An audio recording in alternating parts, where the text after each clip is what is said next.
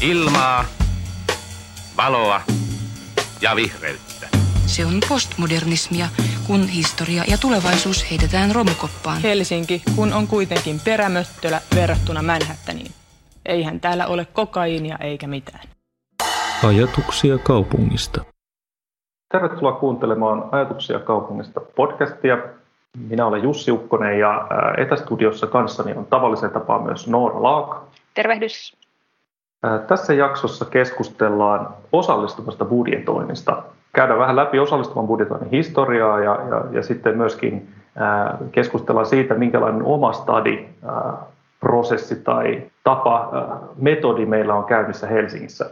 Ja, ja siihen meillä on, on asiantuntijavieras Pauli Saloranta Helsingin kaupungilta. Hän on stadiluotsi ja, ja tota, hän on myöskin toiminut opinnäytetutkijana ja tehnyt Helsingin yliopistolle ProGradu-tutkimuksen otsikolla Helsingin osallistuvan budjetoinnin mallit ja muodot kansainvälisessä kontekstissa. Tervetuloa Pauli. Kiitos paljon Jussi ja kiitos kutsusta.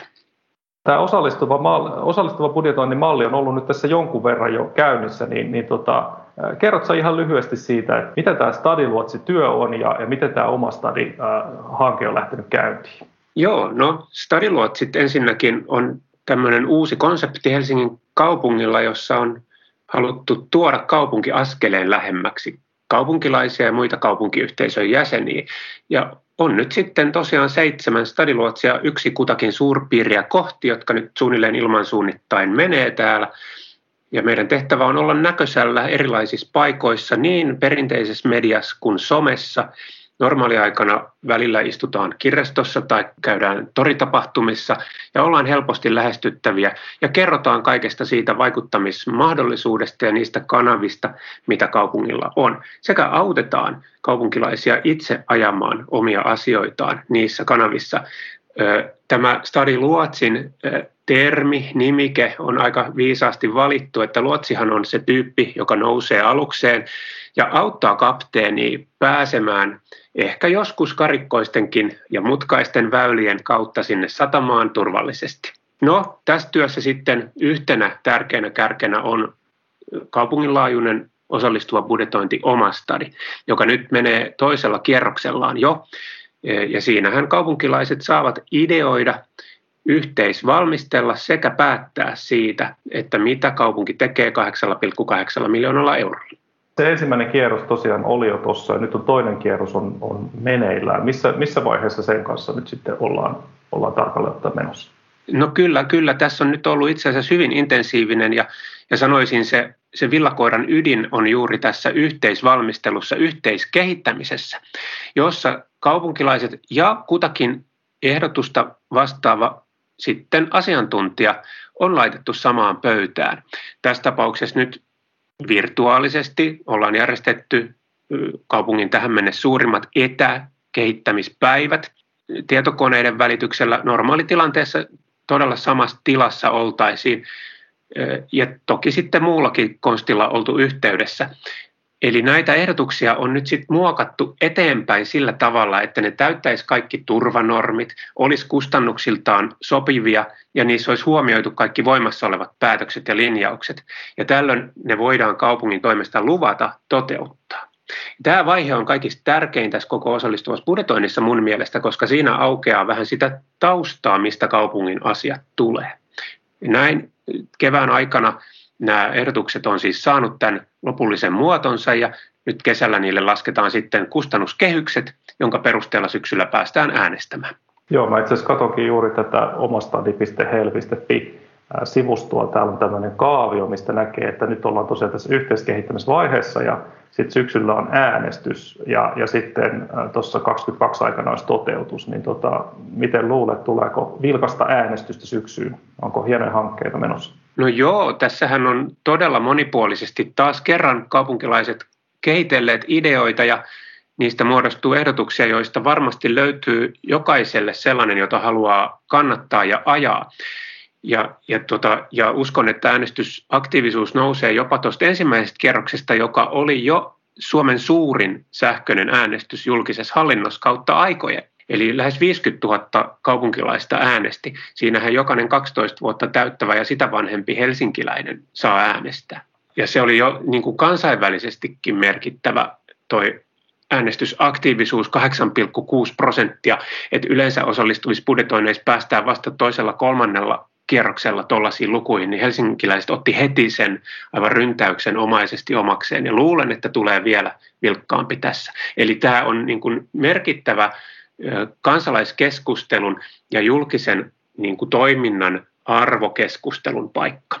Ja täytyy kyllä sanoa, että ainakin omasta näkökulmastani, mitä tämä ensimmäinen OSBU-kierros ja, ja erityisesti sen äänestysvaihe, niin kyllähän se näkyy aika, aika hyvin kuitenkin kaupunkilaisille. Ja mä luulen, että erityisesti se, että on just nämä yläaste, voisiko sanoa, että yläkouluikäiset about, nämä yli 12-vuotiaat on mukana, että se, se myös on niin kuin semmoinen ulottuvuus, joka, joka generoi aika paljon niin kuin näkyvyyttä ja että saadaan, saadaan se sinne kouluihin ja, ja niin kuin koko tavallaan kouluyhteisöjen kautta myös, myös niin kuin kaupunkilaisten tietoisuuteen, että mitä projekteja on ja, ja tota, minkä tyyppisiä asioita siellä kaupunginosissa halutaan ajaa.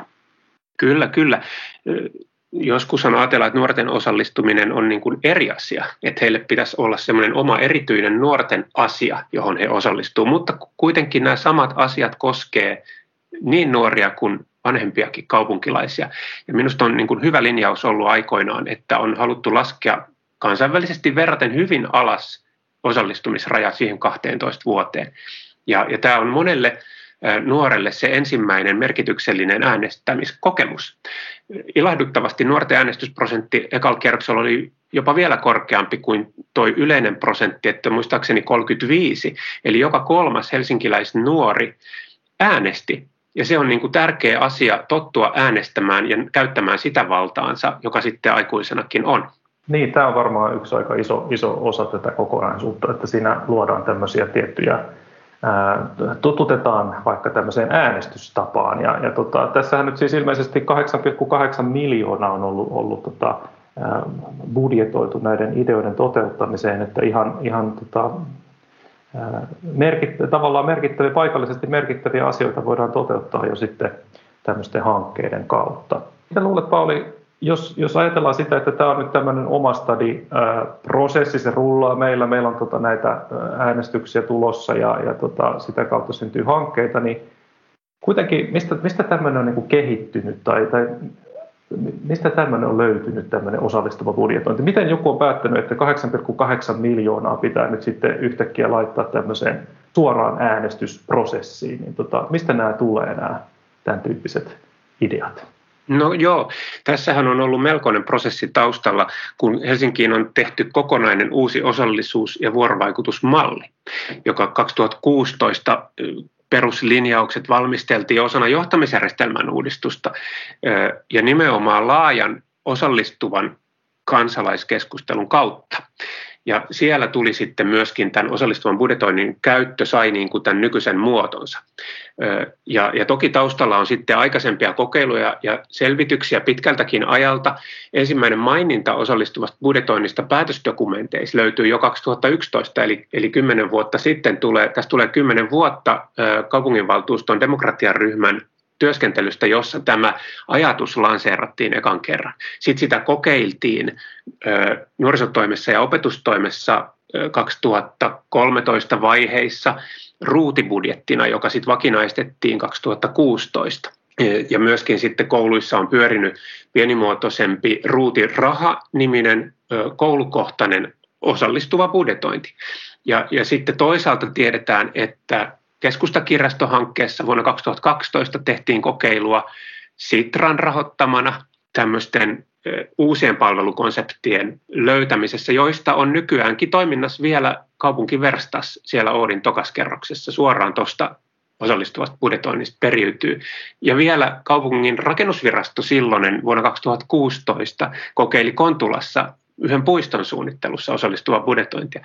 Et monenlaisista kokemuksista ja sitten tästä uuden osallisuusmallin ajattelusta on, on kirjaimellisesti peräisin se, että Helsinki on tämmöistä ryhtynyt tekemään kaupungin laajuisena.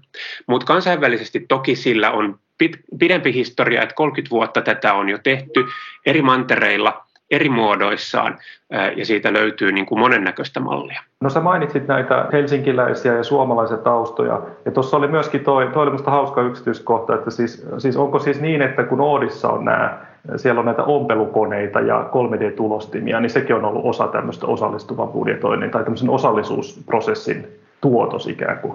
Joo, siis alun alkujaan vuonna 2012 tosiaan, tosiaan osallistuvan budjetoinnin menetelmillä ideoitiin ja, ja kehitettiin neljä tällaista konseptia, joita sitten toteutettiin silloisessa, silloisessa keskustakirjasto niin kuin hankkeessa kokeiluluontoisesti ja niistä jäi jäljelle sitten tämä alun perin kaupunkiverstas nimellä, joka nyt siis toimii siellä Oodissa, eli tämä tällainen maker space-ajatus. Joo, joo. joo no, mutta nämä on, nämä on tavallaan minusta ihan kiinnostavia esimerkkejä siitä, että tämmöisiä, tämmöisiä tota, erilaisia osallistuvan budjetoinnin tai osallisuuden ää, näkökulmia on, on käsitelty meillä siis täällä ihan kotosuomessa ja Helsingissä ja, ja vaikka rakennustasollakin. Miten sitten Pauli luulet, että jos, jos mennään vielä taaemmas ikään kuin tuonne, ajatellaan vähän ehkä tätä niin kuin kansainvälistä mittakaavaa ja, ja, ja ajatellaan sitä, että mistä,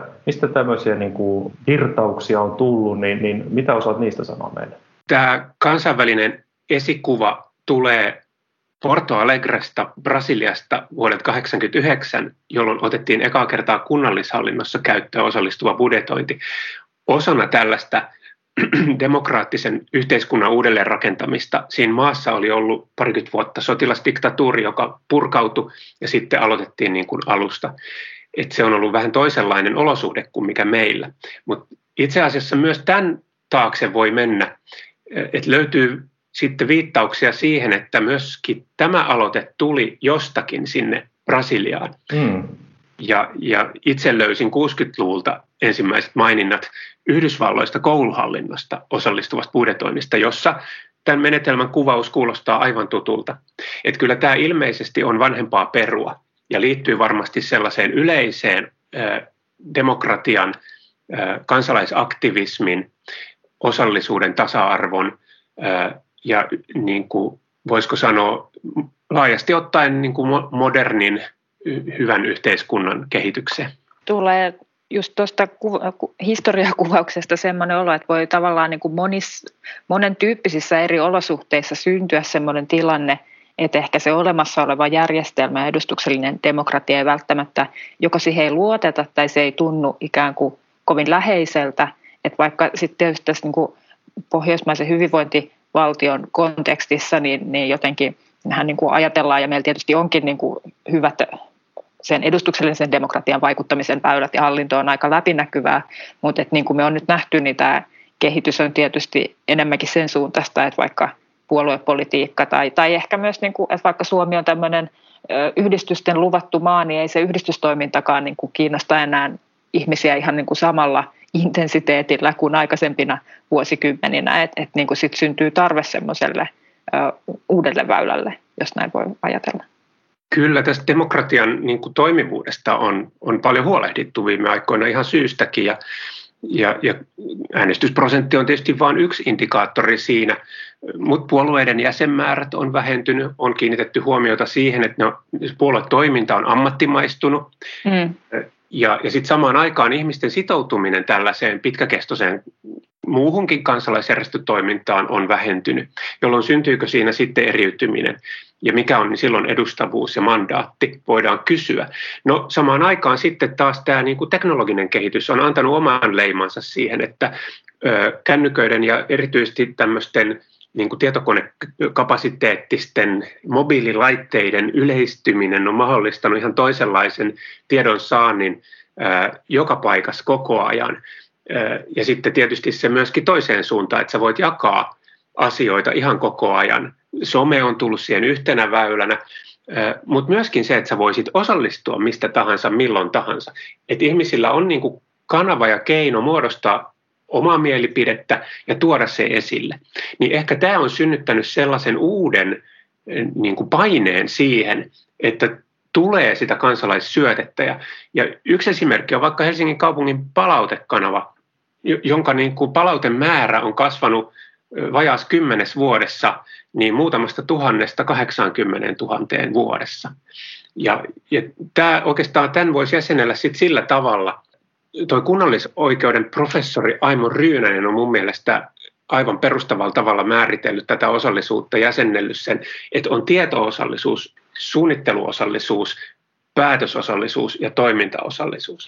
Ja sitten nuorisotutkija Anu Kretseliltä voisi poimia siihen vielä arviointiosallisuuden, jolloin me saadaan todella kaunis tämmöinen suorastaan niin kuin, niin kuin täydellinen syklinen jatkumo, missä siitä tietoosallisuudesta ensin kumpuaa se valmistelu ja sitten tietenkin päätöksenteko ja toiminnan kautta sitten arviointi, joka syöttää taas uutta tietoosallisuutta ja näin tämän pitäisi kulkea. Ja kyse on siitä, että mihin kohtiin se kaupunkilainen tai muu kansalainen pääsee mukaan. Ja nyt se tietoosallisuus on siis vakavasti laajentunut ja ihmisillä on pääsy yhä enemmän siihen dataankin, mihin ne päätökset perustuu. Ja silloin tulee myös painetta siihen suunnitteluun ja siihen valmisteluun, joka tämän päätöksenteon taustalla on. Joo, tämä, tavallaan just tämä on aika kiinnostava, että, että tota, mi, miten, miten tämä osallisuus, äh, mitä, mitä se niin kuin mahdollistaa äh, ihan, ihan todella näissä eri, toimintatasoissa, että onko se vain sitä, että, että nyt sitten suurin piirtein saadaan tietoa siitä, että jotain nyt sitten tapahtuu, jotain on päätetty. Ja Mun mielestä oli tosi kiinnostavalla tavalla tai hyvin niin kuvattu näitä eri aspekteja, koska mä jäin just miettimään, että vaikka periaatteessa varmaan just tämä niin kuin, ikään kuin pelkästään tämä tieto-osallisuus ei välttämättä vielä ole niin kuin yksinään ajattelisi, että ei riitä hirveän pitkälle, mutta kyllä mä näkisin, että vaikka että pelkästään se, että on mahdollista vaikka saada nyt enemmän tietoa kaupunkisuunnittelusta ja just näistä niin kuin vaikka kaavojen tausta-aineistoista, niin sehän on käytännössä niin kuin yksi iso asia, mikä on mahdollistanut vaikka lisää kaupunkia Helsinkiin ryhmän ja sen, sen niin kuin koko vähän uuden tyyppisen julkisen keskustelun, jolla on varmasti ollut myös niin kuin vaikutusta meidän kaupunkisuunnitteluun. Että tässä on niin kuin aika monen tyyppisiä aspekteja niin kuin aukeaa. Mä voisin ehkä lisätä tuohon vielä sen, että, että tosiaan se, että jos meillä nyt on sitten äh, eri, eri osallisuuden prosessien kautta, on, onko se sitten tämmöistä äh, osallistuva budjettiprosessia tai onko se sitten ihan siinä vaikka maankäytön suunnittelussa olevaa äh, semmoista niin kuin, vähän jäykempää osallisuusprosessia, missä, missä sitten niin kuin niiden tiettyjen vaiheiden kohdalla voidaan sitten kommentoida asioita, niin, niin kyllähän se tavallaan luo sen ää, yhteisen näkökulman. Sen, sen oikeastaan näkee jo siitä, että jos meillä on vaikka kaavahankkeessa selostuksia, niin, niin sitä tietoa on, on, on pitänyt ja, ja täytyy niin kuin yhä enemmän tavallaan niin kuin tuoda niihin selostuksiin ja siihen luoda ikään kuin tota, sitä tietoa näkyväksi ää, kaikkia varten. Ei, ei siis pelkästään niin, että ne prosessin sisällä olevat valmistelijat ehkä sitten ymmärtää, mitä sinne on kirjattu, vaan ihan se, että, että tota, yhä enemmän näkökulmia täytyy käsitellä ja, ja, ja se niin kuin lisää sitä. Eli kyllä tämä, mä näen kyllä tässä ihan semmoista positiivista kehää siinä mielessä. Toki tuottaa aika paljon työtä, työtä kaikille osallistujille, niin kuin ilmeisesti tämä osallistuva budjetointikin tuottaa aika paljon työtä. Mutta tota, mitäs Pauli, mä mietin vielä ihan tästä niin kuin demokratiakysymyksestä, niin, niin mainitsit vähän tuosta niin kuin tätä, ja, ja te oikeastaan Norkin keskustelisit samasta aiheesta, niin mitä sä näet niin kuin tämän demokratiakysymyksen vaikka Suomessa tällä hetkellä, että, että onko, tämä, onko tämä nyt sitten, miten tämä asettuu siihen isompaan kontekstiin? Onpa, mm. onpa pieni kysymys tämmöinen. Kyllä, kyllä. Mä miten esittelen, demokratian tilanne? Mä, mä, mä esittelen erityisen isoja kysymyksiä. Mutta jos mä saan vielä täydentää, että mä jotenkin telepaattisesti aistin, että tässä on kyse ehkä vähän samasta, mistä keskusteltiin tässä ennen kuin alettiin nauhoittaa, niin jotenkin sehän niin kuin itseä on tässä mietityttänyt, että vaikka osallistuva budjetointi vaikka vaikuttaa tämmöiseltä kiinnostavalta ikään kuin lisältä tähän meidän kaupunkikokonaisuuteen ja osallistumisen mahdollisuuksiin, niin ehkä jotenkin niin kuin se, että kun itse sit on niin kuin toiminut no itse asiassa eri, eri kaupungin toimielimissä luottamushenkilönä, että et sitten jotenkin, että tuottaako myös tämä, tämä, nyt tämä osallistuva budjetointi vaikka niin, niin kuin semmoista näkökulmaa vaikka sinne myös sinne niin kuin muuhun kaupunkiorganisaatioon, missä tehdään niitä isoja linjapäätöksiä. Et, et mun mielestä sekin olisi tietysti hirveän tärkeä jotenkin ehkä semmoinen jossain määrin kai kasvatuksellinenkin näkökulma tai jotenkin, että se missä se, se edustuksellisen demokratian valta sitten kuntatasolla asuu, niin että sitäkin olisi hirveän tärkeää jotenkin ymmärtää, että, että jotenkin, että missä ne, ne isot linjat sitten vedetään. Niin että, että onko tämä tämmöinen rinnakkaisuniversumi vai, vai voiko näillä tota, asioilla nähdä jotain yhteyttä? Joo, hy- hyviä kysymyksiä ja kyllä näillä on mun mielestä yhteytensä. Et sanoisin näin, että tähän ei nyt osallistuva budjetointi ensinnäkään korvaa niin kuin mitään muuta vuorovaikutusta, kuten vaikka kaava vuorovaikutukset, jotka on määritelty laissa.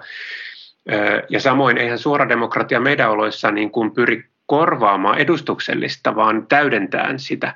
Ja mikä se funktio sitten voi olla, niin ehkä se liittyy just siihen demokratiankin tilaan tai laajemmin niin kuin yhteiskunnallisen keskustelun tilaan. Että tuossa meidän osallisuusmallin niin kuin perusteluissa ja ajattelussa on sellainen piirre, että ei ajatella, että pystyttäisiin pääsemään samanmielisyyteen kaikista asioista.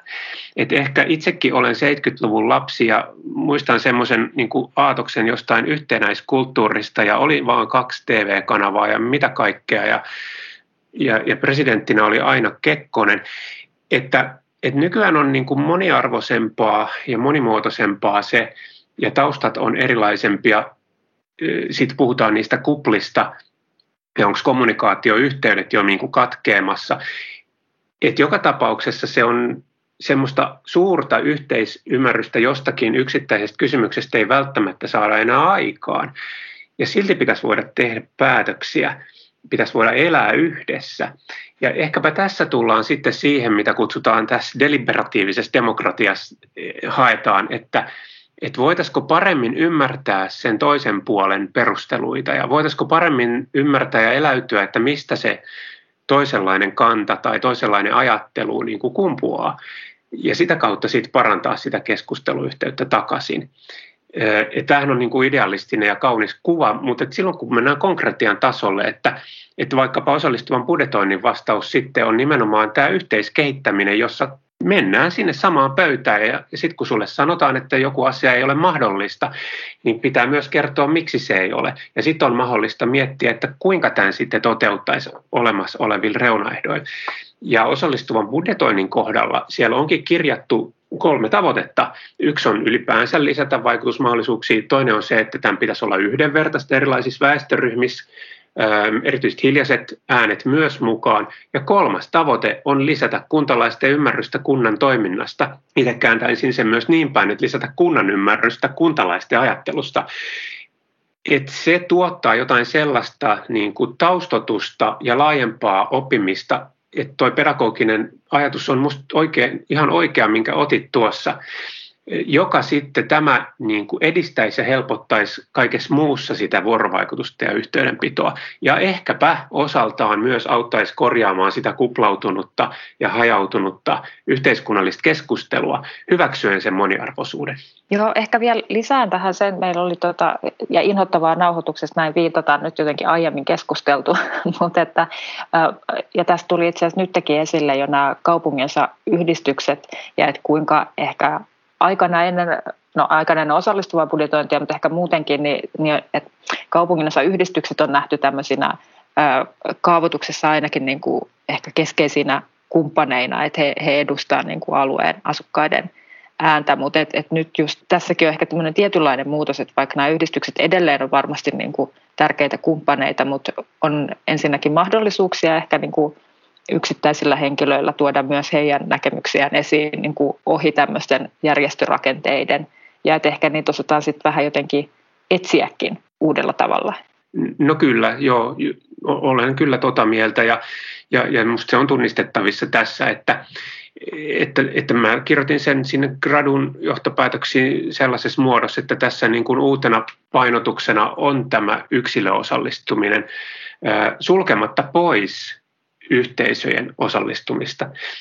Eli tämä säilyttää sen niin kuin vanhan rakenteen, jossa mielipide jalostuu yhdistyksissä ja, ja muissa ryhmissä, ja toisaalta sitten avaa yhä enemmän kanavaa jokaiselle yksittäiselle kaupunkiyhteisön jäsenelle tulla mukaan ideoimaan, yhteiskehittämään ja myös päättämään. Ja, ja sitä tukee muun muassa tämä kokonaan digitaalinen systeemi, joka ei ole riippuvainen siitä, että satutko se sinne kokoukseen paikalle tai oletko juuri oikeaan aikaan torilla tavattavissa. Että, että se on niin kuin yksi tekijä. Samaan aikaan se synnyttää myös, digitaalisuus synnyttää myös tiettyä kynnystä ja siihen taas sitten nimenomaan suunnataan tukitoimet. Eli tehdään paljon yhteistyötä erilaisten järjestöjen kanssa. Kaupungin digineuvonta on tässä vahvasti mukana ja koitetaan niin kuin sit paikata myös se, että jokainen pääsisi sen digitaalisen kuilun yli. Tästä jotenkin tulee, tulee semmoinen todella ää, korkealla tavoitetasolla oleva toiminta mieleen siinä mielessä, että, että tota, kun mä vertaan tätä esimerkiksi siihen, minkälainen osallistaminen on, on, on niin keskimäärin kaavahankkeessa, missä kuitenkin sitten mun oma kokemus on ollut usein se, että, että kun niihin samoihin, tavallaan samanlaisiin ongelmiin tai samanlaisiin kysymyksiin äh, helposti vastataan uudestaan ja uudestaan, se tavallaan niin kuin vähän valuu hiekkaan, jos ajatellaan pedagogista näkökulmaa, että, että niin kuin, äh, kuinka paljon nyt sitten ne asukkaat, jotka osallistuu siihen osallisuusprosessiin, niin kuinka paljon heille nyt sitten syntyy vaikka sitä suunnittelutietoa ja muuta, niin, niin osaatko Pauli sanoa sitä, että onko tässä ootko, kun, kun silloin vielä saatoit keskustella ihmisten kanssa vähän vapaammin, kun ne tätä koronaa, niin, niin oletko sä huomannut, että esimerkiksi nuorten keskuudessa olisi niin keskusteltu just näistä, näistä meneillään olevista tota, omasta hankkeista jotenkin innostuneesti, tai sillä lailla ylipäänsä, että se olisi ollut niin kuin keskustelussa tai, tai niin kuin, ää, vähän laajemmin, koska minusta tuntuu, että ainakin tämä perinteinen tai niin kuin kaavoihin liittyvä ää, tota, ää, osallisuus, niin se koskettaa hirveän pientä osaa ihmisistä ja, ja ne, ne paikallisosa, niin kuin, paikallisyhdistyksetkin, niin niissäkin tavallaan ne on, on aika on aika tietyt näkökulmat vaan. Että onks, koetko, että tässä on pystytty tavoittamaan nyt sitten semmoisia uusia ryhmiä? No kyllä tässä on jonkin verran viitteitä siitä, ja omakin kokemukseni on sellainen, että tähän on pystytty tavoittamaan ö, uusiakin ö, ihmisiä, sellaisia, jotka eivät normaalisti näissä vaikuttamistilanteissa ja kanavissa pyöri. Ja, ja se on kyllä oikein suuntainen niin kuin saavutus jo tuon ekan kierroksen osalta. Toinen kierros nyt tietysti koronaoloissa on vähän poikkeuksellinen kaiken kaikkiaan, mutta me tehdään vakavasti töitä sen suhteen, että tavoitettaisiin yhä useampia niin kuin uusia ryhmiä, niin mainittuja hiljaisia ryhmiä kuin eri ikäisiä, niin nuoria kuin sit vaikka senioreita, jotka esimerkiksi nyt sit kuitenkin äänestivät hiukan vähemmän aktiivisesti ekalla kierroksella. Ja nimenomaan käyttäen hyväksi kaupungin olemassa olevia palveluita. Että ei seitsemän stadiluotsia nyt voi kaikkia kohta 700 000 helsinkiläistä tavoittaa. Että siellähän on kuitenkin, niin kuin nyt vaikka nuorten osalta niin nuorisopalvelut kuin koulut, jotka tavoittaa käytännössä kaikki.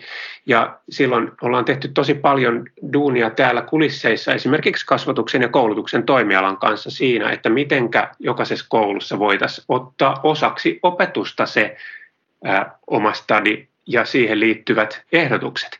Et nehän on suoraan yhteiskuntaopin tai muidenkin oppiaineiden materiaalia. Ja sitten tämä äänestäminen jo ekalla kierroksella muutamissa kouluissa oli tosi korkeat osallistumiset, toisissa vähemmän, ja se niin kuin varmaan löytää paikkansa siellä. Samoin seniorikeskuksissa, erilaisissa jalkautuvissa töissä, yhdyskuntatyössä, asukastaloissa, monessa muussa, niin kaupungilla jo olemassa olevissa paikoissa, missä työskennellään monenlaisten ryhmien kanssa, niin, niin pystytään tätä tuomaan esille. Ja sitten ajattelen myös niin, että ihan tavalliset kaupunkilaiset, jotka elää kiireistä normaalia elämäänsä, jotka ei kuulu välttämättä mihinkään erityisryhmään, niin heidätkin olisi tärkeää itse asiassa tavoittaa ja tuoda niin kuin mukaan tähän konkreettiseen ja selvään, selvärajaiseen pieneen keskusteluun, jonka kautta pääsee käsiksi niihin laajempiin kaupungin toimintaa koskeviin kysymyksiin ja periaatteisiin. Että tämä menetelmä mahdollistaa kyllä aika laajamittaistakin tavoittamista, mutta me olemme tietenkin vasta alussa tässä työssä. Samaan aikaan pitää sanoa, että osallistuva budjetointihan ei ole koko Helsingin osallisuus. Siihen mun mainitsemaan osallisuusmalliin kuuluu kymmenen erilaista osa-aluetta, alkaen jo mainitusta palautteesta. Sitten on se avoin data, Kuntalaisaloitekin on olemassa lainmukaisena. Toimialat tekee paljon omaa vuorovaikutustaan, kuten jo mainitut asemakaavaprosessit, mutta sitten vaikkapa terveysasemien asiakasraadit tai koulujen johtokunnat on yhä olemassa ja hyvin tärkeässä roolissa siinä. Sitten on vaikuttamistoimielimet, nuorisoneuvosto, vanhus- ja vammaisneuvosto, yhdenvertaisuustoimikunta. Ja ei vähäisimpänä vapaaehtoistyö, joka tavoittaa vuosittain 25 000 henkeä, eli voi tulla toimintaosallisuuden hengessä mukaan tekemään asioita kaupungissa kulttuurikaverina, puistokummina, monessa muussa. Tätä varten on jopa avattu oma nettisivunsa. Että monista eri kanavista pääsee kiinni siihen, mitä kaupunki käytännössä tekee. Ja toi on minusta ainakin ihan tärkeää tuoda esiin just, että, että ehkä tämä Osbu on nyt ollut semmoinen tietysti niin kuin ihan uusi konsepti ja, ja tota, sitä on nyt pyrittykin tuomaan paljon esiin, mutta että se on kuitenkin vain niin kuin yksi työkalu tuossa työkalupakissa ja, ja että on näin, paljon näitä muitakin vielä tapoja ö, osallistua ja, ja niin kuin ikään kuin just saada myös, myös tietoa kaupungin toiminnasta. Vielä ehkä palaisin ihan nopeasti tähän eri ryhmiin, mitä tuossa mainitsit ja miten, miten heitä on mahdollista tavoittaa. Ö, yksi semmoinen no ei, ei nyt ehkä vielä voi sanoa ikuisuuskeskustelu, kun tätä kaavoituksessakin ehkä tämä nyky, nykymallinen niin kuin osallistaminen on kuitenkin peräisin siitä 99 maankäyttö- ja rakennuslaista, että sekin nyt on vasta ikään kuin parikymmentä vuotta vanhaa ja, ja tota, siinäkin varmasti edelleen haetaan niitä parhaita käytäntöjä, mutta että kaavoituksen piirissä vaan usein tai että kun, kun opetan tuntiopettajana siellä Allossa juuri näissä asioissa, niin, niin tota, yksi hankalasti tavoitettava ryhmä on juurikin nämä ruuhkavuosiaan elävät ää, aikuiset, joilla periaatteessa vaikka ATK-taidot olisi ihan hyvät osallistua vaikka sähköisesti tai, tai näin, mutta että heitä esimerkiksi on, on vaikea saada paikan päälle vaikka tämmöiseen niin kuin kaavatilaisuuteen tai, tai muuten, mutta että, että saman, samanhenkisiä ehkä tämmöisiä haasteita varmasti on niin kuin silläkin puolella. Joo, ilman muuta. No joo, ähm, sä silloin tässä alkukeskustelussa mainitsit, että sä toivoisit, että sä voisit myös kertoa vähän näistä Helsingin, Helsingin aikaisempien vaiheiden tota, malleista tai mitä siellä on tehty, niin, niin oliko Suvelassa tämmöinen jonkinlainen puistoprosessi? Joo, tämä, tämä mainittu Kontulassa toteutettu kokeilu oli, oli tota mielenkiintoinen. Se oli, siinä, siinä oli nimikkeenä tällainen budjettipeli, joka oli nettisivu, ja siinä käytettiin tosiaan Espoon Suvelassa tehtyä aikaisempaa vastaavaa kokeilua mallina – ja, ja tässä kaupungin omassa kerrokkaantasi verkkopalvelussa tehtiin tämmöinen karttapohjainen, no, peli. Mutta siellä sai siis tiputella erilaisia puistokalusteita, penkkejä, tuoleja, kukka-astioita, roskiksia tiettyyn puistoon Kontulassa. Ja sitten siinä näkyi koko ajan, että paljonko on kulunut rahaa. 20 000 euroa oli siis jokaisella siinä käyttää ja sen sai sijoittaa sitten haluamallaan tavalla. Sitten nämä eri vastaukset koottiin ATK-avusteisesti yhteen ja sen pohjalta sitten tehtiin niin kuin toteutuspäätös. Siellä oli 184 ehdotusta penkeistä, 235 kukka-astia ja 129 roska-astia yhteensä 106 osallistujalta. Eli pienimuotoinen, kohdennettu ja, ja hyvin konkreettinen osallistuva budjetointi. Ja, ja sitten se on nytkin, se on siinä Kontulan Metriksen lähellä oleva puisto, johon, johon nämä sitten todella toteutettiin. Et hyvin selkeä, ja, ja tätä, tällaisiahan voisi tehdä vaikka kuinka paljon lisää, vaan määrittelemällä sen budjetin, kohteen, osallistumistavan ja sitten hankkimalla ne osallistujat paikalle. Olennaista on juuri se sitoutuminen siihen, että kun sieltä sitten tulee se päätös, niin sitä kanssa toteutetaan. Niin ehkä mä jään tässä vielä miettimään sitä, että kun kerroit hyvin tästä osallistuvan budjetoinnin jotenkin niistä alkujuurista ja, ja vielä just mun mielestä ikään kuin maalailit sitä kontekstia, missä oltiin vaikka silloin sanotaan 2010-luvun alussa, että, että on niin kuin näitä internetpohjaisia kaikkia osa, osallistumisen tapoja oli räjähdysmäisesti enemmän. Ja ehkä samaan vähän niin kuin ajan hetkeen liittyy myös tämmöiset uudet kaupunkilaistoiminnan muodot, niin kuin vaikka Kallioliikkeen järjestämät kaupunginosajuhlat ja, ja muut. Ja silloinhan käytiin paljon keskustelua siitä, että miten jotenkin että hitsi kun nämä kaupunkilaiset keksii nyt kaikenlaisia jotenkin uusia tapoja tehdä ja jotenkin toteuttaa itseään ja niin kuin kaupungin säännöt ei jotenkin ihan kaikilta osin taipunut, taipunut näihin uusiin toimintamuotoihin. että niin kuin oli, oli paljon tämmöistä niin kuin keskustelua, että miten, miten onnistuisi pop-up-toiminta tai, tai kaupunkijuhlat tai, tai tämmöiset uudet asukaslähtöiset toimintamuodot. Ja, ja näillehän oli just niin kuin ominaista tämmöinen myös, että, ja siis on tietysti edelleen, kun ne osin jatkuvat, että, että ne on niin kuin itsenäisiä projekteja ja, ja sinänsä just sitoutuu vaan siihen tiettyyn, tiettyyn hommaan. Ja sillä tavalla ehkä just vähän niin kuin kevyempiä kuin semmoinen vaikka, että ensin pitäisi mennä sinne kaupungin osayhdistykseen ja toimia yhdistyksen hallituksessa ja siellä ehdottaa, että eikö olisi kiva järjestää juhlat. niin, tota, mutta niin, nyt anteeksi vähän pitkä tämmöinen intro, mutta et jäin siis vaan pohtimaan sitä, että meillä on niin syntynyt tämmöinen vähän aiempaa niin kevyempi pop-up-kulttuuri tai, tai tämmöinen kaupunkikulttuuri, mutta sitten kuitenkin niin kuin että niin kuin säkin hyvin kuvasit tuota OSBU-prosessia, niin siinäkin on kuitenkin tarkoituksena ei pelkästään se, että tulee niitä ehdotuksia, vaan että sitten niitä ehdotuksia yhdessä jalostetaan. Että ei sekään niin kuin prosessi sit lopulta ihan hirvittävän niin kuin kevyt ole, mikä on varmaan niin kuin ihan myös niin kuin hyväkin, että, että siinä niin kuin joutuu tai pääsee vastakkain sen niin kuin todellisuuden kanssa ja mitkä ne budjettirajoitteet ja, ja fyysisenkin maailman rajoitteet saattaa olla. Mutta että onko tässä ollut minkälaisia jotain kipupisteitä tai, tai tota, ovatko kaikki toivottaneet avosylin vastaan budjettineuvottelut tota, ideoidensa puitteissa? No joo, että se, että asiassa on jotain aitoa neuvoteltavaa, niin sehän on hyvä merkki, että se, se, siinä on aitoja intressejä, se on tärkeä. Ja, ja, ja siten näkisin, että tässä on niin kuin osuttu sellaisiin kysymyksiin, joilla on aitoa merkitystä. Ja, ja kyllä on myös niin, että tämä on työläs prosessi. On esitetty arvio, että kaupungin työaikana, kun näitä ehdotuksia arvioidaan, kehitellään ja lasketaan sekä prosessin pyörittäminen, niin yhteensä tuottaa kuluja enemmän kuin se 8,8 miljoonaa. Mutta demokratia maksaa. Sitä ei voida vaan tehdä helpoimmalla ja niin kuin yksinkertaisimmalla tavalla, vaan todella täytyy käyttää aikaa ja vaivaa, jotta löydetään se yhteinen. Et siinä mielessä sanoisin, että tämä on tämän, tämän prosessin tämä raskaus, jos näin voi sanoa, on, on mun mielestä hyvä merkki. Samaan aikaan toki sitä voi stilisoida ja tehdä jouhevammaksi.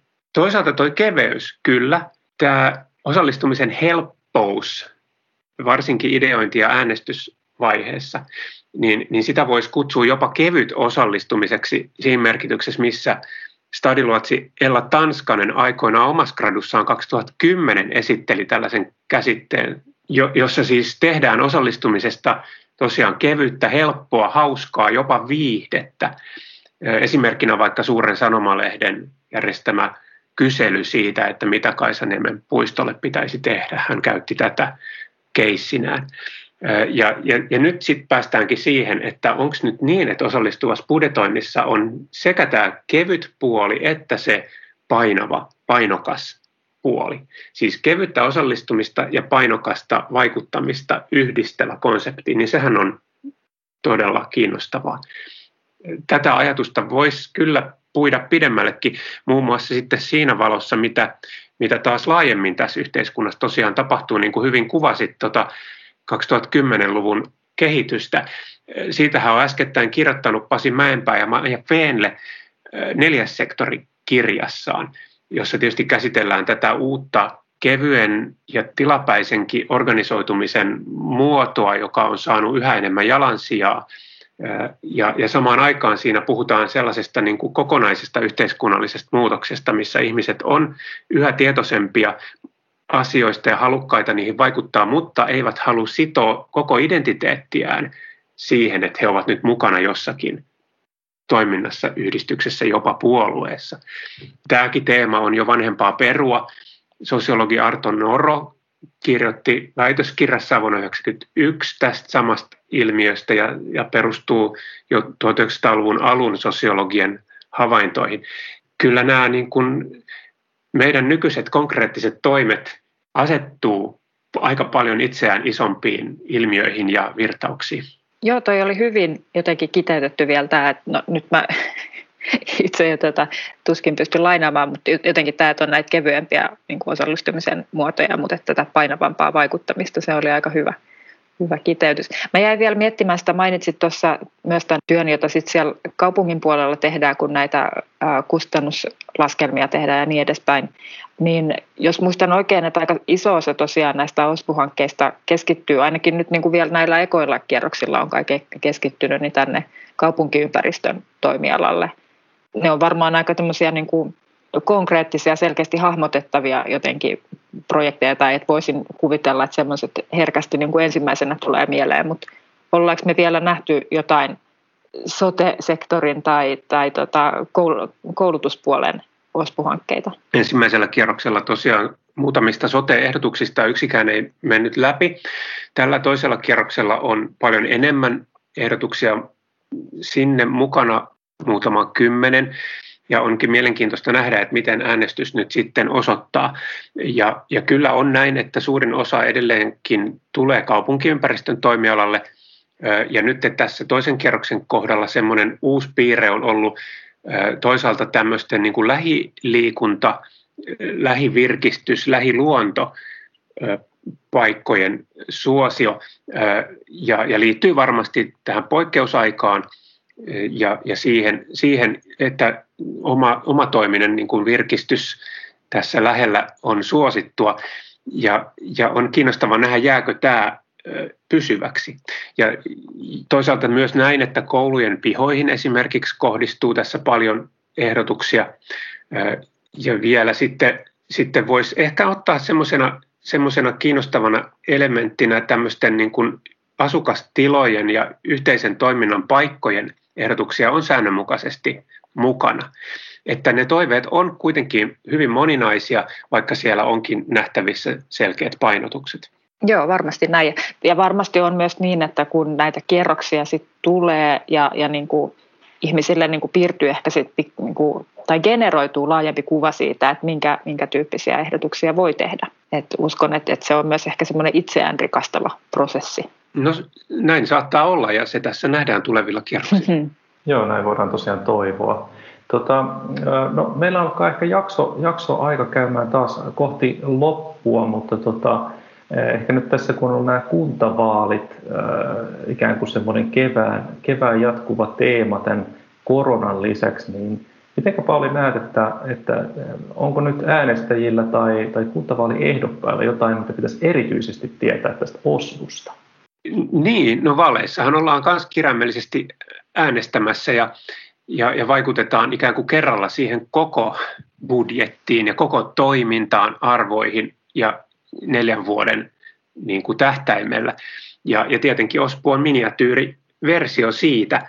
Ja, ja yksi kysymys toki on sitten se, että pitäisikö tähän, tätä niin kuin OSBU-mekanismia ö, käyttää laajemmin, voisiko sitä käyttää tipottain useammissa kohdissa, mikä on se niin kuin rooli, joka aivan suoralla vaikuttamisella on tässä laajassa edustuksellisen vaikuttamisen järjestelmässä. Niin, tässä tosiaan, mä luulen, että se on, se on aika, aika oleellinen just tämmöinen niin kuin, äh, hahmotettava äh, seikka, eli, eli mikä on sen edustuksellisen päätöksenteon rooli ja mikä on nyt sitten vaikka tämmöisen osmukaltaisen äh, mekanismin rooli jatkossakin. Ehkä mun täytyy tähän vielä nyt vähän puolivitsillä, mutta kuitenkin heittää mm-hmm. semmoinen, että, että kun nämä OSPU-hankkeetkin on kuitenkin jaettu näin suurpiireittäin, jos muistan oikein, niin tota, et meillähän nyt on äh, tässä kuntavaalien alla uutisoitu paljon siitä, että kuinka taas äh, Helsingin nykyiset istuvat kaupunginvaltuutetut eivät jakaudu kovinkaan tasaisesti kaupunkiimme, vaan että, että kantakaupunki on aivan yliedustettuna ja sitten vaikkapa idän, idän lähiöt ja muistaakseni vähän Pohjois-Helsinki Helsinkikin taisi olla aliedustettuna. Pitäisikö suurpiirijakoa noudattaa myös kaupunginvaltuutettujen valinnassa, jotta saisimme tasapainoisemman ryhmän sinne valtuustoon? Tämä on mielenkiintoinen kysymys, johon varmaan minun ei tule tehtäväni puitteissa ottaa antaa. Ei, tämä oli ilmoille heitetty kuulijoiden pohdittavaksi. Tämä oli tämmöinen lintu, joka lentää tässä Kyllä, ilmassa. kyllä. Tämä on ollut tosi, tosi kiinnostava keskustelu, Pauli. Minusta tämä on hienoa, että, että tota, tämä OSPU nyt sitten tavallaan tuottaa semmoisen yhden mekanismin, jolla, jolla tota, voidaan laajentaa tätä demokraattisen kuntapäätöksenteon pakkia ja, ja, ja tota, toivotaan, että, että tota, tämä oma stadi jatkuu ja, ja, ja sitä kautta syntyy ihan tämmöinen uusi sukupolvi kuntalaisia, jotka nyt sitten näkee sen ihan, ihan peruskamana, että joka vuosi sitten aina vähän pistetään uutta, uutta matoa koukkuun ja sitten äänestellään niistä ja, ja näin poispäin. Onko sulla Pauli itsellä vielä jotain lisättävää, minkä haluaisit niin kuin lopuksi vielä nostaa esiin tästä teemasta? Joo, no sanoisin näin, että, että ei, muuta kuin kun mainostaisin uutta osallistumissivustoa osallistu.helsinki, josta löytyy osallistuva budjetointi ja sitten monta muuta tapaa vaikuttaa. Siellä on inspiraatiota. Ja sitten toinen asia on se, että saa olla yhteydessä. Stadiluotsit ovat kaupunkilaisia varten. Niin mä mietin just, että sua saa tulla siis vetämään hihasta ihan aina, kun sut jossain näkee tuolla kaupungilla virtuaalisesti tai oikeasta hihasta. Hyvä. Näin juuri. Hei kiitos, kiitos Pauli Saloranta, että olet ollut meidän vieraana ja tota, ää, kiitos, kiitos kuulijoille. Joo, kiitos, kiitos munkin puolesta Paulille ja, ja nyt ohjeistamme tietysti kaikki kuuntelijat tutustumaan heti tähän Paulin mainitsemaan verkkosivustoon ja tietysti vielä mitä painavimmissa määrin osallistumaan eli, eli äänestämään tietysti kuntavaaleissa omaa, omaa kilpahevostaan. Ja muistutan vielä tähän loppuun, että Ajatuksia kaupungista podcastia hän voi kuunnella tietysti lähestulkoon kaikissa podcast-palveluissa nyt vaikka Spotifysta ja iTunesista lähtien ja meidän presenssi löytyy myös Facebookista ja Instagramista. Otamme mielellämme myös vastaan ehdotuksia, jos juuri sinulla on teema mielessä, josta sinun mielestäsi meidän kannattaisi ehdottomasti puhua, niin laita toki viestiä. Kiitos myös mun puolesta tästä jaksosta ja moikka moi. Moi moi.